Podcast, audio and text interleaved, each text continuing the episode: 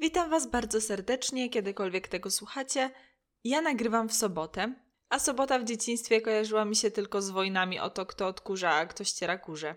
I jakoś tak mnie to zainspirowało do poruszenia tego tematu wojen, oczywiście, a nie ścierania kurzy, w dzisiejszym odcinku podcastu. W badaniach nad mózgiem wojny, takie prawdziwe, są traktowane dość specyficznie, a przynajmniej były tak traktowane kilkadziesiąt lat temu, bo będąc bez wątpienia katastrofami niszczącymi życie milionów ludzi, dostarczały niezliczonych ilości materiałów do badań, niejednokrotnie prowadząc do przełomowych odkryć, wprowadzania nowych sposobów leczenia, rozwoju nauki o budowie i funkcjonowaniu ludzkiego organizmu i odkrywania wielu innych nieznanych wcześniej tajemnic. Dziś czeka nas właśnie historia z wojną w tle. Poruszająca, choć nie brakowało wokół niej kontrowersji. Zaczynamy pranie mózgu.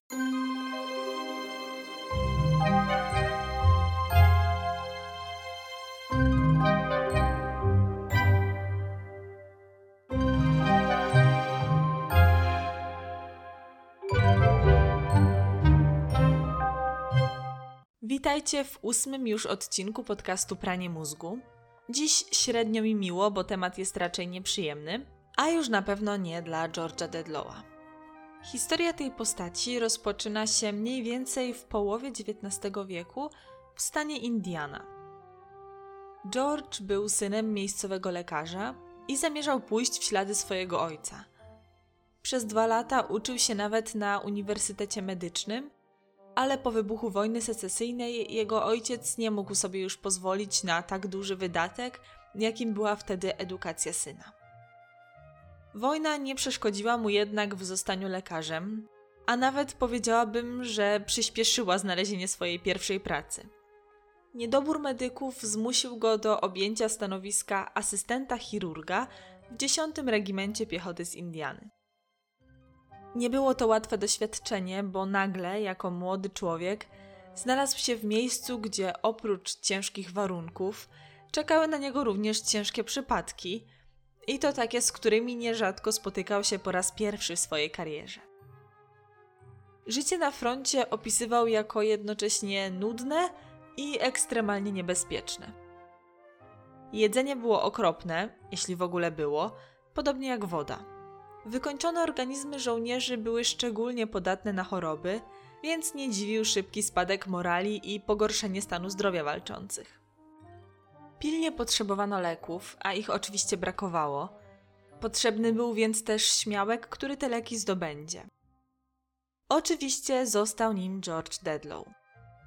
Czekała go 32-kilometrowa samotna podróż przez linię wroga, by pozyskać ratującą życie chininę. Oczywiście wyprawa odbywała się pod osłoną nocy, która była naturalną zasłoną dla żołnierza, ale utrudniała niestety określenie lokalizacji. Po przebyciu większości trasy, George zgubił drogę i był zmuszony zapytać o nią w pobliskiej chacie.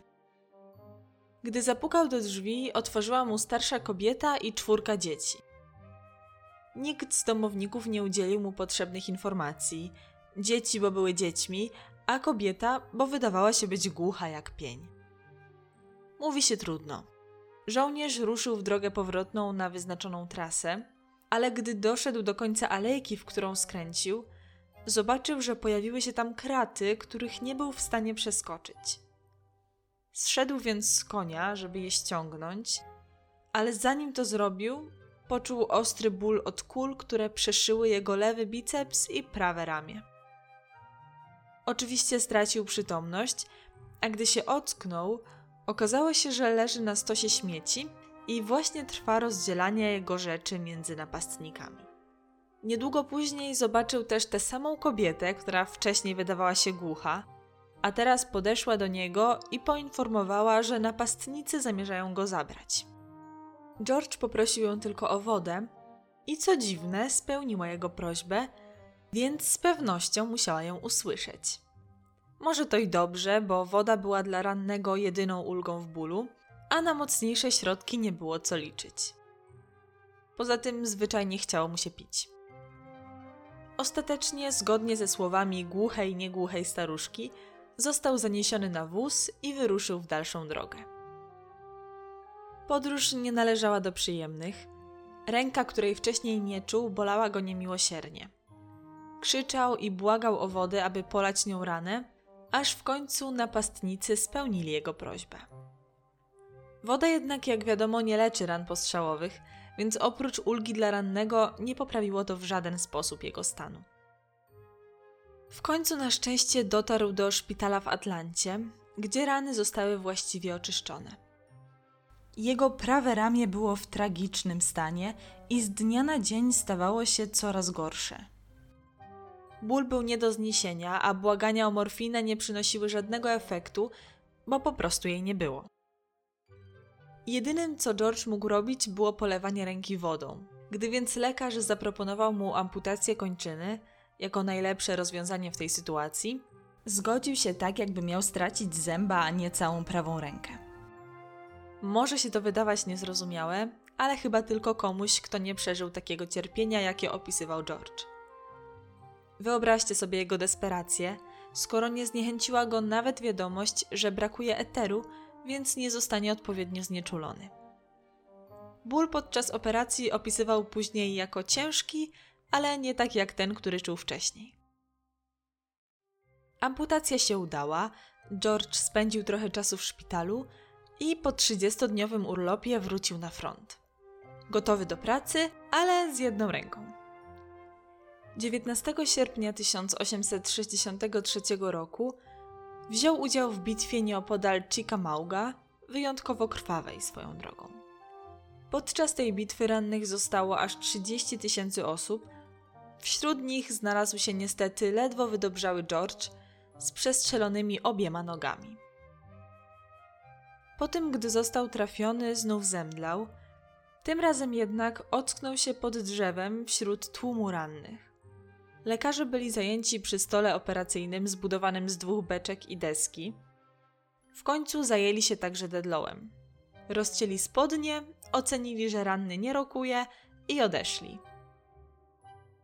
Po chwili jednak wrócili, uśpili go chloroformem i amputowali obie nogi.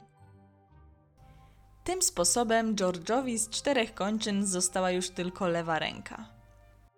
Pewnie zastanawiacie się, co można zrobić jedną ręką. No, na pewno więcej niż żadną, o czym Dedlow przekonał się niestety na własnej skórze. Amputacje w ogóle były w czasie wojny częstą praktyką i to praktyką ratującą życie. Stosowano dwie główne metody amputacji okrągłe i płatowe, ale to nie jest najważniejsze. Ile trwała taka amputacja? A tak z 4 minuty. Gdzie ją wykonywano? No, zazwyczaj tam, gdzie akurat leżał ranny. Ile osób umierało po tej procedurze? 62%. Ale gdyby nie ona, pewnie umierałoby 100, więc zawsze coś. Wracamy do Dedlowa. Gdy ocknął się w szpitalnym namiocie, poczuł silny skurcz w łydce i nie mogąc samodzielnie go rozmasować, poprosił o to pielęgniarza. Pielęgniarz bardzo się zdziwił i zapytał: Łydkę? Poirytowany George odparł: No tak, lewą łydkę, chyba wiem, co mnie boli. Odpowiedź pielęgniarza go zszokowała, bo brzmiała mniej więcej: Nie masz żadnej łydki. George protestował: Lepiej wiem, no bolą mnie obie nogi. Pielęgniarz na to: Nie masz żadnej nogi. Odcięli ci obie. I odkrył kołdrę, pod którą nie znajdowało się zupełnie nic. Równe zero nóg. Brak nóg pod kołdrą nie wpłynął jednak w żaden sposób na zniwelowanie bólu. George dałby sobie rękę uciąć, że bolą go nogi. A mówiąc o ręce, minął miesiąc od amputacji nóg, przewieziono go do innego szpitala i już w trzecim tygodniu pobytu w mało sterylnym ośrodku u pacjentów pojawiła się szpitalna gangrena, czyli bardzo agresywna infekcja, która oczywiście nie ominęła George'a. Szanse na przeżycie takiej infekcji były niewielkie, więc chcąc nie chcąc, Dedlow został pozbawiony ostatniej już ręki. W styczniu 1864 roku został przywieziony do tzw. Tak szpitala dla kulawców, gdzie trafiali ludzie po amputacjach, ale nawet tam zdecydowanie się wyróżniał. Oczywistym jest, że nie był w stanie samodzielnie się poruszać, jeść ani wykonywać żadnych czynności samoobsługowych. Właściwie mógł tylko siedzieć lub leżeć i stale potrzebował czyjejś pomocy. Z powodu takiego trybu życia zmniejszyło się jego zapotrzebowanie kaloryczne, miał trudności ze zjedzeniem normalnej wielkości posiłku, nie potrzebował zbyt wiele snu, a jego serce biło z częstotliwością 45 uderzeń na minutę. Wcześniej było to 75. Wielu współczuło mu tego, co mu się przytrafiło. On sam również tęsknił za dawnym życiem. Podobno kiedyś nawet w trakcie seansu spirytystycznego prowadzonego przez siostrę Eufemię, poproszony o przywołanie w myślach tych, którzy odeszli, a z którymi chciałby się skontaktować, przywołał gości 3486 i 3487, swoje odcięte lata temu nogi. Te dziwne numery wzięły się od tego, że w czasie wojny wszystkie amputowane kończyny, a było ich sporo, były numerowane i usypywano z nich stosy, które później wysyłano do Muzeum Wojskowego. W szpitalu, w którym Dedlow przebywał, był traktowany bardzo dobrze. Niczego mu nie brakowało. Spędził tam 3,5 miesiąca i dokonał ciekawych obserwacji. Przyglądając się zarówno sobie, jak i innym pacjentom z amputowanymi kończynami, zaobserwował, że większość z nich przez długi czas po amputacji odczuwała swędzenie, ból lub cierpnięcie kończyn, których już nie mieli. I te odczucia wcale nie były wywołane szokiem, a rzeczywiste i słuszne. Nie wszyscy pacjenci przyznawali się, że czują coś takiego, obawie, że zostaną uznani za szalonych, ale w późniejszych badaniach prowadzonych przez pioniera w zakresie bólów fantomowych, aż 95% rannych przyznała, że czuje swoją nieistniejącą kończynę. To zjawisko częściej i wyraźniej dotykało pacjentów z amputowanymi kończynami górnymi, a najmocniejszy był ból palców. Palce jednak niekoniecznie były w miejscu, gdzie być powinny. Niektórzy mieli wrażenie, że wyrastają z łokcia, a na przykład stopa z kolana. Czasem odczuwali paraliż, a czasem mogli swobodnie nimi poruszać. Później odkryto, że ma to pewien związek z tym, co odczuwali przed amputacją. Niektórzy czuli paznokcie wbijające się w skórę, inni ciężar zegarka, bransolety na nadgarstku lub obrączkę ślubną na palcu. Najgorszym jednak w mojej opinii było swędzenie. Wyobraźcie sobie, że swędzi was lewa łydka, ale tak okropnie swędzi.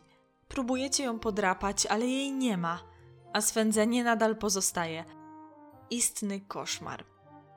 Zdarzało się też, że osoby po amputacjach, przekonane o istnieniu kończyny, próbowały na przykład złapać nią odlatujący na wietrze kapelusz albo wyjść z łóżka stając na nieistniejącej amputowanej nodze.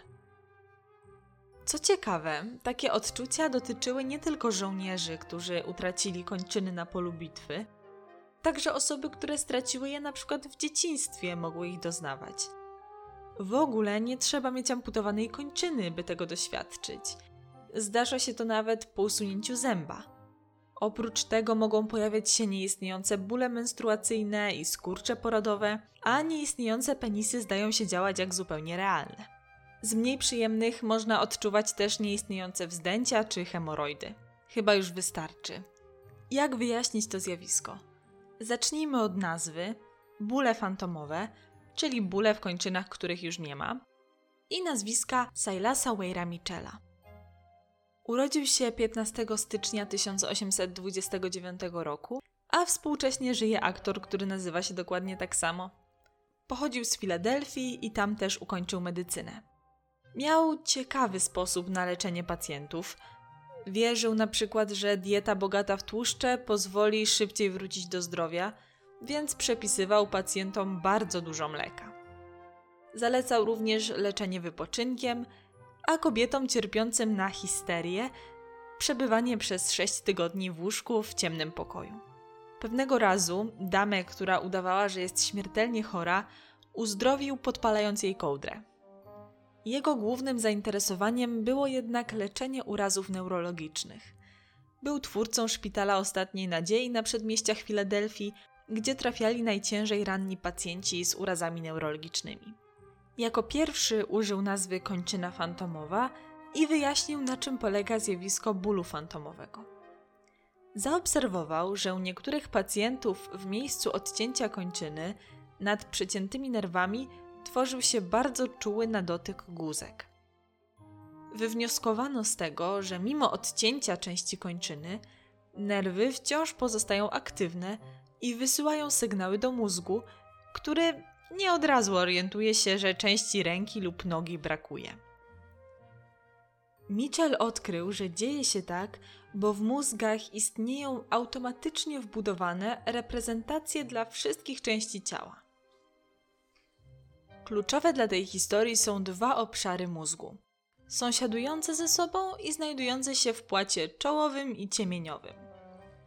W płacie czołowym znajduje się pierwszorzędowa kora ruchowa, która wysyła przez rdzeń kręgowy impulsy do kończyn, abyśmy mogli nimi poruszać.